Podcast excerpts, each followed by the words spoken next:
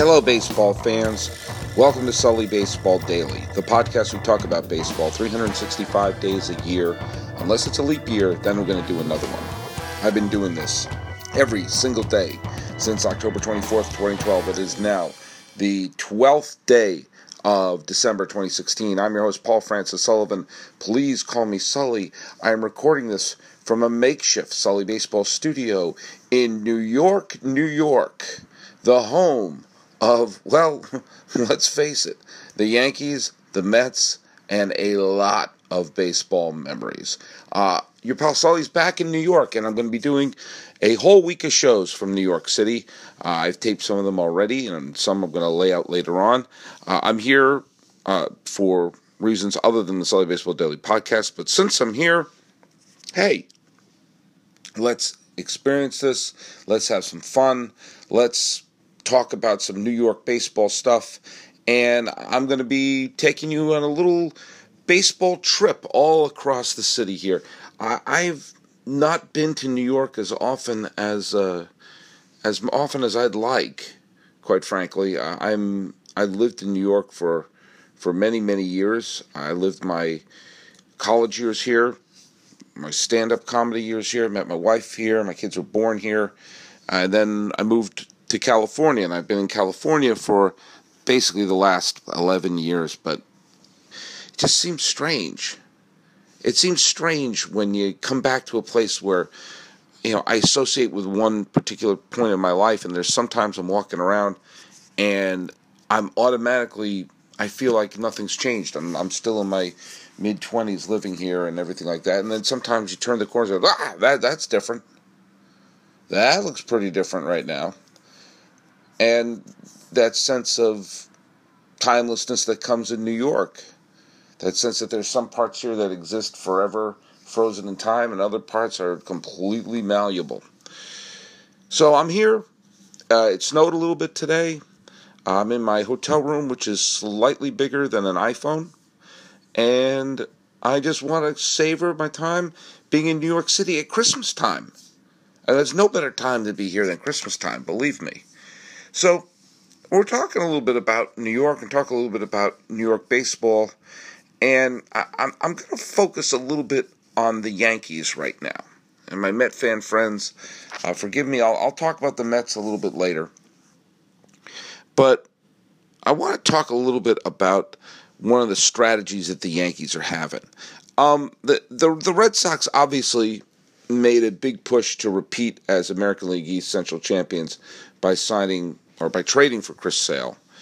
And while they will it'll take a lot to replace the offense left by the retirement of David Ortiz. Uh, uh, the pitching staff is going to be phenomenal, and I think that the Red Sox are as solid a team in the AL East as you have. Now, the New York Yankees are a team that did something last year, which was very smart. And I think probably something they should have done a couple of years before, but they they did they did what they had to do, and they made several trades including um, dealing away Carlos Beltran and Andrew Miller and Aroldis Chapman. Now they re-signed Aroldis Chapman, and the less I'm going to say about that in this show, the better. I, I have been not exactly subtle about my thoughts about Aroldis Chapman and the fact that he is now re-signed with the Yankees. Uh, on paper, it's uh, it means all the prospects they got for Aroldis Chapman was for in exchange for nothing except uh, a rental by the Cubs. Um, I, I, tell you what I you know what I think about him personally. Uh, the the idea that a closer like him will be still an elite closer in five years is strange. I think the strangest part about it is the fact that the Yankees have made what I think is a very smart decision, and that is to not necessarily go for it in 2017.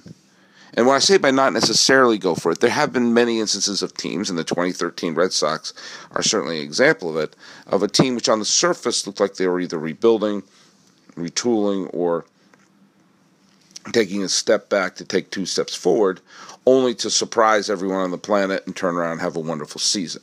You know, it is possible to do that, and you could look up and say, hey, uh, all of a sudden the the Didi Gregoriuses and the Aaron Hicks of the world will turn around and have spectacular seasons for the Yankees and they wind up winning the World Series. Is it possible? Sure, it's possible. Is it likely? No, it's not likely. But they're going off and saying they're not going to trade the farm away for Chris Sale. They're not going to trade the farm away for Adam Eaton. They're not going to go out and try to bring in Rich Hill. That they're going to see what they've got. As we saw several players from the Yankees either retire, get traded off, they replenish the farm system. And I think it's a very smart move. I've not been one to praise Brian Cashman, the general manager of the Yankees, often, but I think this is a very smart move. When you take a look and you say, okay, Aaron Judge, okay, there's um, Gary Sanchez. You could make an argument that Gary Sanchez should have won Rookie of the Year. I don't know if I would have, but he certainly was at a spectacular last third of the season. That you put together the new team, the new Yankee team, the new core that to, to, to build a team around, and intelligently try to build up the farm system as well. Just take a quick look at the top prospects the Yankees have some of them were brought in via the trades in mid-season. Is it Gleyber Torres? I don't know. He's he's was brought in in the Aroldis Chapman trade. Clint Frazier, Justus Sheffield. These are three of their top prospects who were brought in. In other words, they are looking to build from within, and not just build so they have a young team from within, but also have the chips to use to make the trades that could be, you know, best needed when they're within striking distance. The fact that the Red Sox were able to part with one of the best prospects in baseball and still have one of the best young outfielders in baseball and a lot of talent going for the, their bid to repeat as division champions shows one of the advantages of having a deep farm system. Now, this shows a little bit of a change of strategy of what people tend to think with the Yankees in terms of oh their big budget spending and everything like that.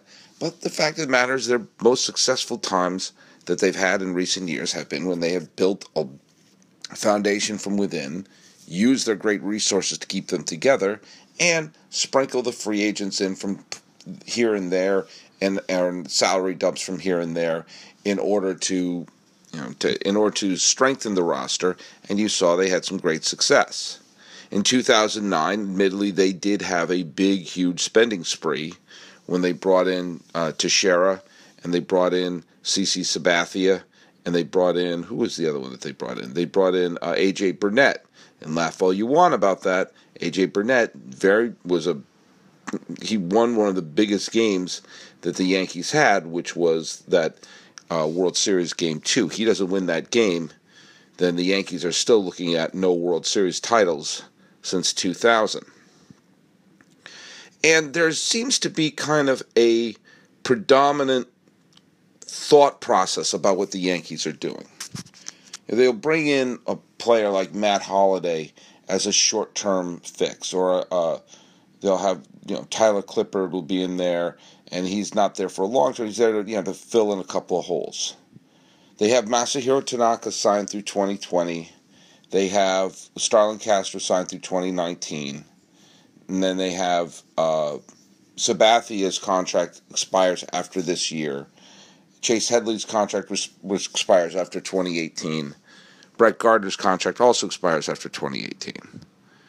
So essentially, after 2018, they'll only have long term commitments, expensive long term commitments to Tanaka and Ellsbury and Starlin Castro and most of the other players who are under contract uh, are not are just going to be arbitration eligible. In other words, the Yankees are going to not sign long-term deals now, with the exception of Chapman, and see that in 2019 the floodgates will be open for a gigantic spending spree. And that spending spree just happens to coincide with a free agent class that includes the likes of Bryce Harper, that includes the likes of Josh Donaldson, could possibly include if they opt out of their contract, the likes of David Price, the likes of Clayton Kershaw. And all of those players with opt outs, knowing the Yankees are going to have a ton of money to spend, are inevitably going to opt out. And there is that attitude that exists right now amongst the Yankees and their front office and everything like that that this is going to be their great strategy. They're not necessarily going for it for the next few years. But once they clear up enough payroll and some of these young players that I just was talking about begin to blossom, it takes two or three years for them to blossom, they'll blossom just in time for them to put in uh, Clayton Kershaw and Bryce Harper, and they'll start bringing the magic and the world championships back to the New York Yankees.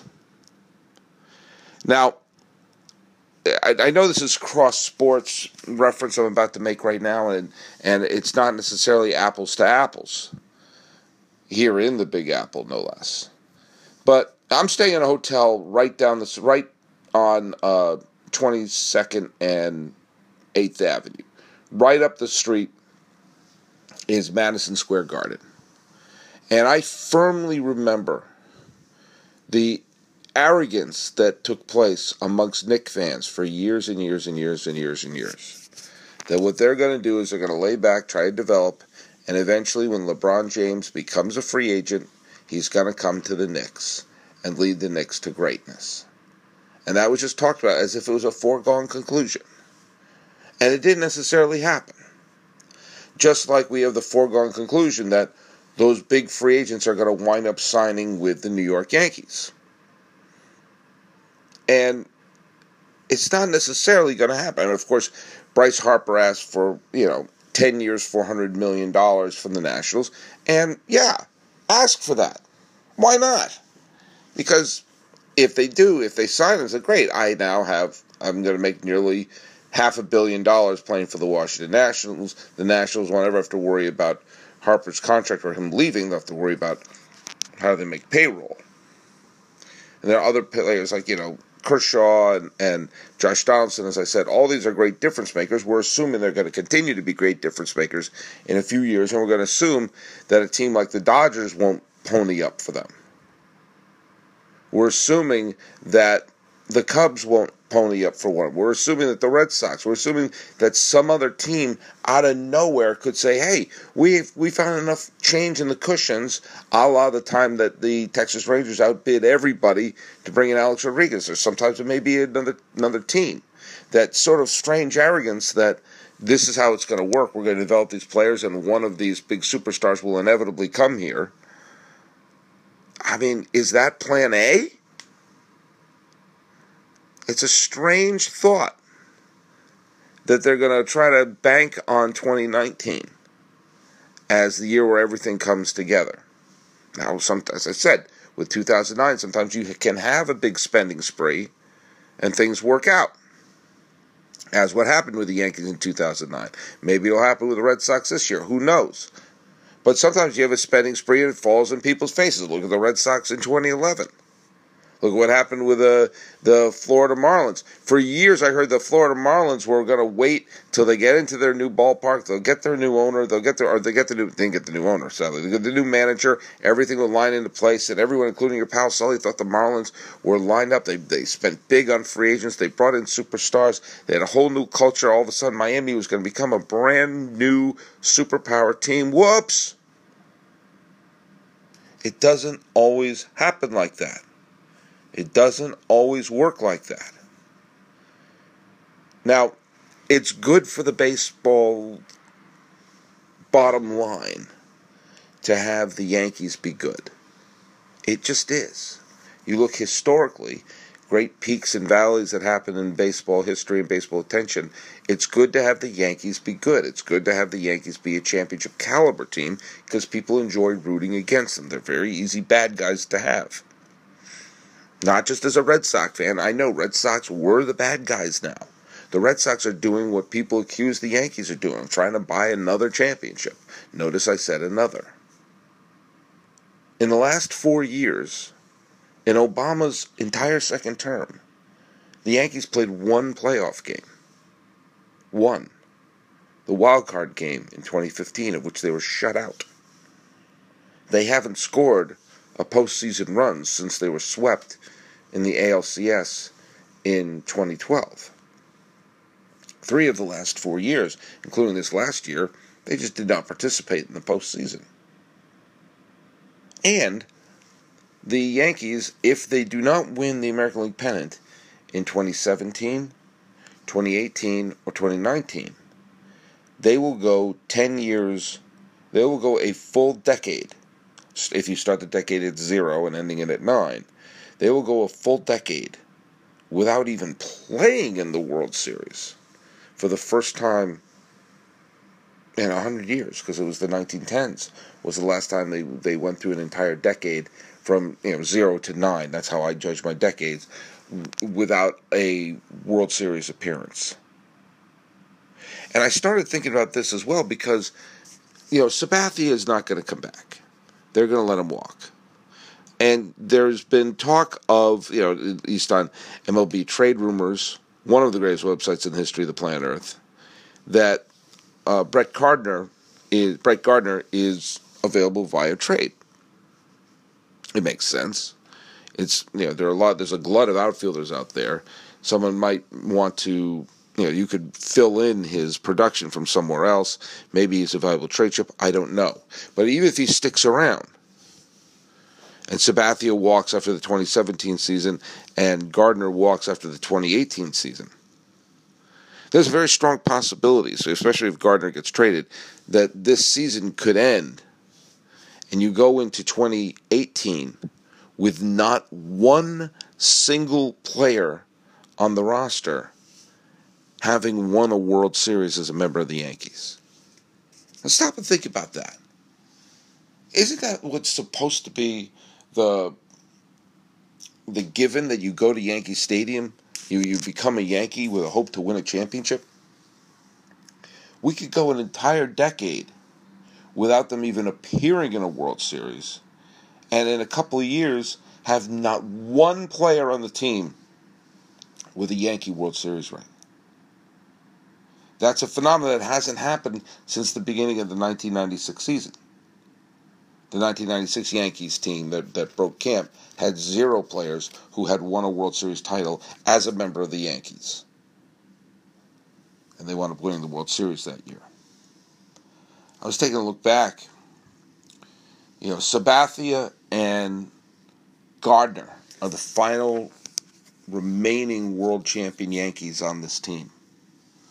The last time you could look at a Yankee team and see that few, you know, the, the, those hanging on champions was in 1988 1989.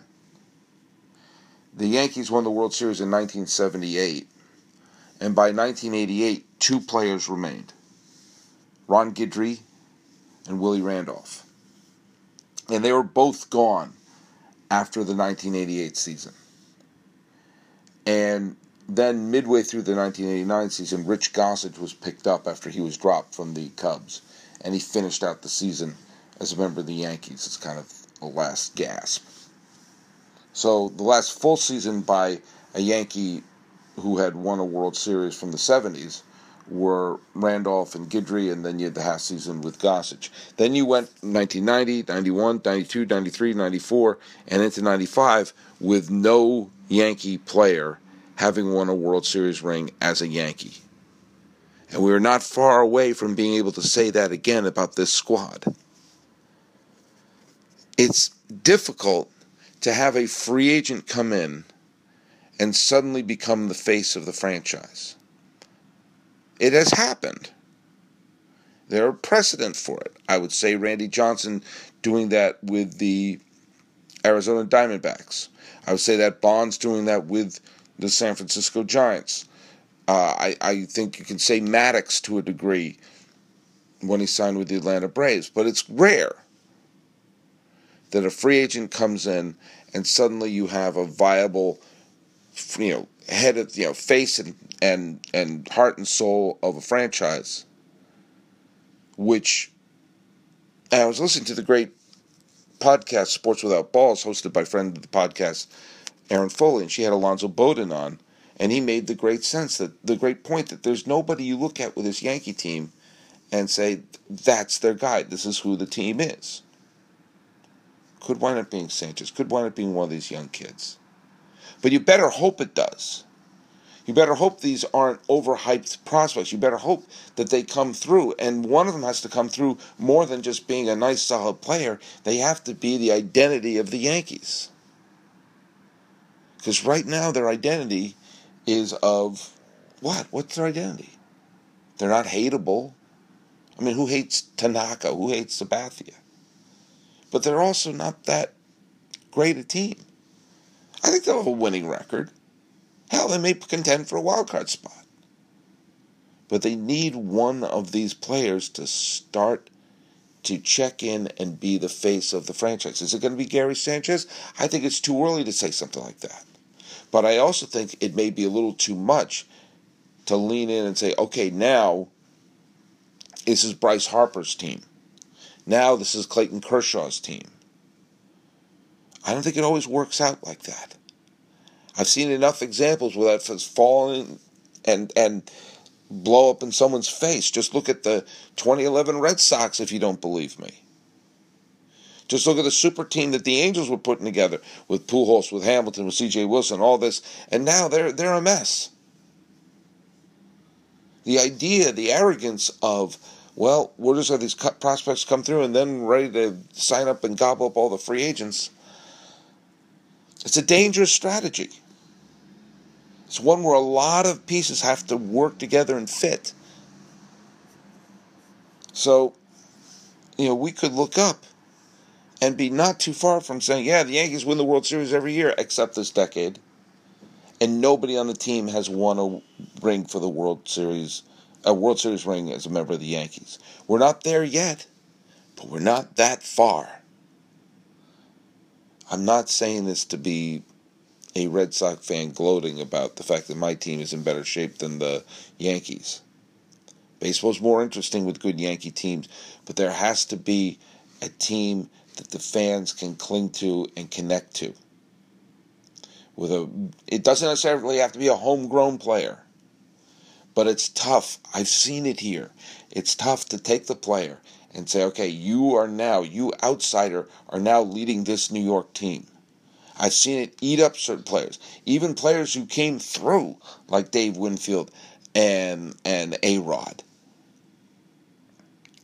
Sometimes they come through and the fans still don't get behind them. So we're entering interesting territory with the Yankees right now.